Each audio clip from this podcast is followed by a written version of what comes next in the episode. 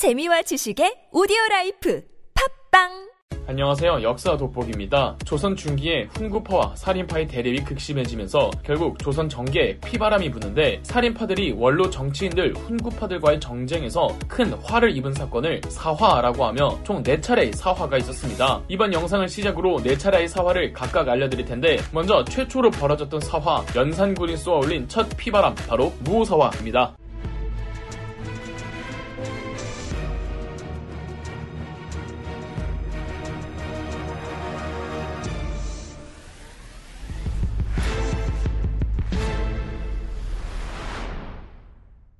무사화를 연출한 감독 겸 프로듀서는 사실 연산군이 아니라 유자광이란 사람이었습니다. 조선시대에 간신하면 가장 먼저 거론되는 간신의 대명사가 되어버린 유자광. 실은 유자광도 억울한 면이 없지 않아 있는데요. 유자광은 집안 자체는 나쁘지 않은 집안이었지만 문제는 서얼이었습니다. 조선시대에서 서얼이 받는 차별적 대우는 아주 처참했습니다. 아싸리 노예거나 평민이면 꿈조차도 안 꿀 텐데 양반 집안의 서얼은 잡종이라는 인식 때문에 온갖 차별을 받아야만 했습니다. 조선시대 양반집의 서얼이 꿈이 작고 소박하고 무능하면 그냥 어, 말썽꾸러기로만 남을 텐데 이 서얼이 꿈이 크고 다재다능하고 머리도 비상하면 이건 이제 문제가 생기는 겁니다. 능력되고 야망도 남들에게 뒤지지 않을 정도로 큰데 출신 때문에 한계에 지어진다면 얼마나 억울합니까? 여러분들도 한번 생각해 보십시오. 분명 내가 저놈보다 훨씬 더 똑똑하고 재능 있고 포부도 큰데 어, 내가 서울이라는 이유 하나만으로 멸시받고 사회 진출에 유리천장 생기고 나보다 무능한 옆에 저놈은 출세하는 모습을 보면 배 아프지 않겠습니까?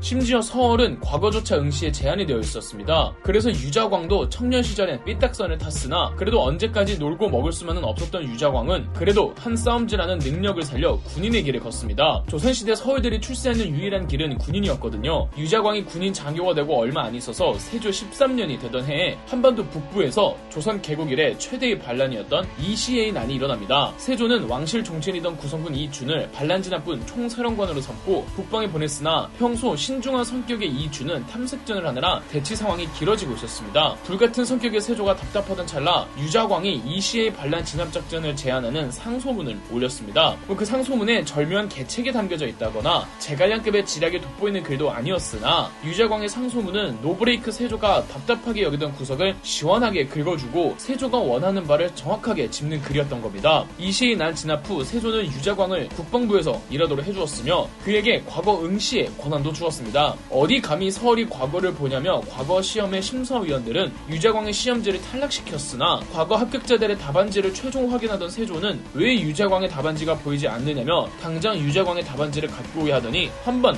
휙 읽어보고는 바로 유자광을 과거에 합격시켰습니다. 세조가 유자광을 이토록 아꼈던 이유는 세조 말년 세조는 원로 공신들을 견제하기 위해 새로운 무장 장교 세력들을 키울 계획이었기 때문입니다. 그래서 구성군 이준, 남이장군, 유자광 등의 젊은 장교 세력들을 공신으로 책봉하면서 그들을 키우려고 했으나 이 시에 난 반란 이듬해 세조가 눈을 감습니다. 그리고 세조의 둘째 아들이 팔대왕 예종으로 등극하는데 세조라는 후견인을 잃자 조금 불안해진 조선 역대 최연소 국방부 장관이었던 남이 장군은 어, 불안에 떱니다. 세조가 의도적으로 원로 공신 훈구파들을 견제하기 위해 육성한 이 무장 공신들을 이 원로 공신들이 좋아할 리가 없잖아요. 그렇다면 이 젊은 무장 공신들끼리 단합해서 꼰대들과 싸워야 하겠죠. 남이가 유자광을 포함 해 무장 공신들끼리 파벌을 형성해 으쌰으쌰하기로 하던 찰나 유자광이 기가 막히게 남이의 뒤통수를 칩니다. 유자광이 국왕 예종에게 남이가 자신에게 같이 역모를 꾀하자는 말을 했다고 고발을 해버리는데요. 너무 놀란 예종은 남이와 남이의 측근들을 불러 모진 고문을 하다가 결국 남이가 역모죄를 인정해버렸습니다. 남이가 실제로 역모를 꾀했는지 아니면 모진 고문을 견디지 못하고 거짓자 발견을 했는지는 지금까지 밝혀진 바가 없습니다. 그러나 유자광이 원로 공신들에게 붙기 위해 남 이를 배신한 것만은 맞습니다. 유자광이 봤을 때 세조가 죽은 시점에서 원로 공신들과 싸우는 건 무리라고 생각해 비록 유자광 개인은 무장 공신이었지만 남이를 배신하고 원로 공신들에게 밀붙은 거죠. 얄밉고 얍삽해 보이지만 유자광의 판단은 정확했습니다. 뭘로 보나 유자광이 남이와 힘을 합쳐 원로 공신들에게 붙었다간 깨질 수밖에 없었습니다. 또 자기보다 집안이 좋다는 이유로 매우 빠른 속도로 출세하는 남이를 보고 유자광이 열등감을 느꼈을 수도 있고요. 참고로 춘천에 남이 장군의 무덤이 있는 섬이 바로 남이섬입니다. 그 유명한 남이섬의 이름이 남이 장군의 묘에서 유래했답니다. 유자광은 고발의 공을 인정받아 공신에 임명되어 당당히 훈구파의 일원이 되었고 남이 장군의 집까지 거저봤습니다.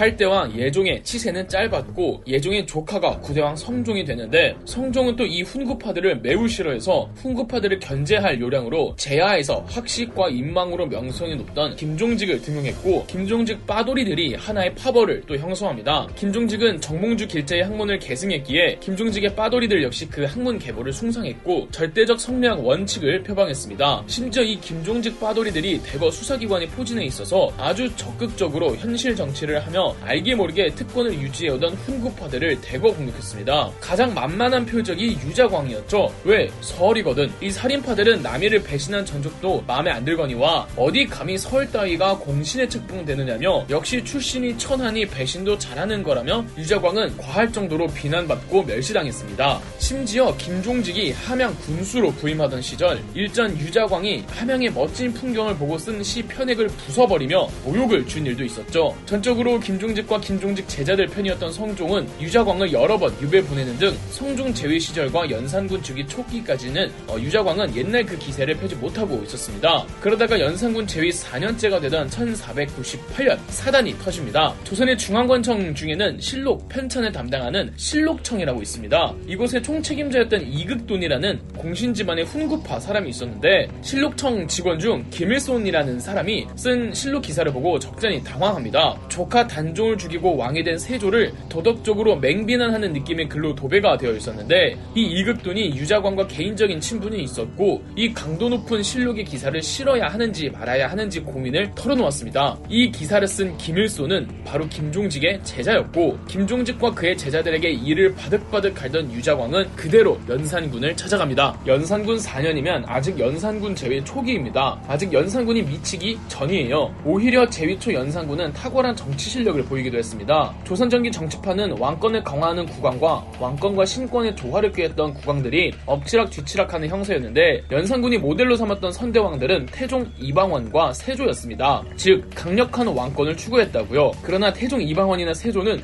쿠데타를 통해 왕이 되었기에 쿠데타 세력들과 자기 최측근들을 곁에 포진해 둘 수가 있어서 왕권 강화를 추진하는데 큰 어려움은 없었습니다. 그리고 피를 본 왕들이기에 신하들이 알아서 무서워했다고요. 반면 연산군은 적법한 유교적 절차에 따라 왕이 되었습니다. 더군다나 연산군의 아버지 성종은 훈구 공신들을 견제하기 위해 살인파라고 불리는 김종직과 그의 제자들을 중용하면서 수사기관의 권한이 매우 커졌습니다. 여기에 유교적 도학 정치를 이상향으로 삼았던 성종은 신하들의 비판을 겸허하게 받 아들였으나 연산군은 이를 국왕의 권위가 실추된 것으로 간주했습니다. 태종 이방원이나 세조처럼 강력한 왕권을 구축하기 위해선 연산군은 어느 정도 피를 봐야 한다고 생각하고 있던 찰나 유자광이 실록 사건을 고변해버린 겁니다. 연산군은 유자광을 내세워 김일손과 김일손이 실록을 편찬하는 과정에서 얻은 정보의 출처원들을 잡아들여 신문을 하는데 잡아놓고 보니 전부 김종직의 제자들이었던 겁니다. 이들은 되려 신문장에서도 세조의 도덕성을 비판하고 김종서와 사육신의 의로운 죽음을 칭송하며 당당하게 나왔고 연산군과 유자광은 사건을 조사하는 과정에서 국왕은 절대 실록을 열람해서는 안 된다는 원칙을 깨고 세조 실록을 꺼내 읽습니다. 세조 실록에서 김종직이 세조를 중국의 항우에 빗다며 맹 비난하는 글을 봅니다. 김종직의 제자였던 김일손이 스승의 글을 필터링 없이 기고해버린 겁니다. 중국 역사상 가장 힘센 항우에 빗댄 건 좋은 거 아니냐고 할 수 있지만 그럴 의도로 세조와 항우를 비교한 게 아니라 항우는 자기 출세에 방해되는 어린 황제를 야비하게 죽인 일이 있었습니다. 김종직은 항우의 손에 살해당한 어린 황제 의제를 조문하는 글 이른바 조의제문이란 글을 썼고 이 글은 항우를 폄훼하고 깎아내리는 건데 이건 누가 봐도 세조를 디스하는 거였습니다. 아무리 세조가 선대왕이고 실록은 역사서이지만 이는 엄연히 국왕을 향한 모욕이었고 유자광을 비롯해 안 그래도 수사기관에 종사하면서 설쳐대던 김종직 제자들이 아니꼬왔던 훈구파 대신들은 살인파들에 대한 극형을 주장했습니다. 당시 김종직은 이미 죽은 상태라 연산군은 김종직의 무덤을 파헤쳐 시신의 목을 한 번 더 베어버리는 부관 참시 명령을 내렸고 김일소는 능지 처참형에 나머지 김종직의 제자들과 실록 사건에 관계된 사람들도 대부분 처형되었습니다. 이 사건이 살인파들이 겪은 최초의 사화 무호 사화입니다. 그동안 자기를 무시해오던 살인파들과 세상을 향한 유자광의 핏빛 복수였으며 뒤에서 남몰래 가장 크게 웃고 있던 사람은 연산군이었습니다. 늘 세상에 원망을 품고 있던 사람에게 복수의 칼을 쥐어주면 이런 일이 일어나는 거죠. 그리고 원하던 피를 보고 왕무선 줄 제대로 보여준 연산군은 이후 어떤 군주의 모습을 보여줄까요? 갑자사화에서 계속됩니다. 그럼 역사 돋보기였습니다.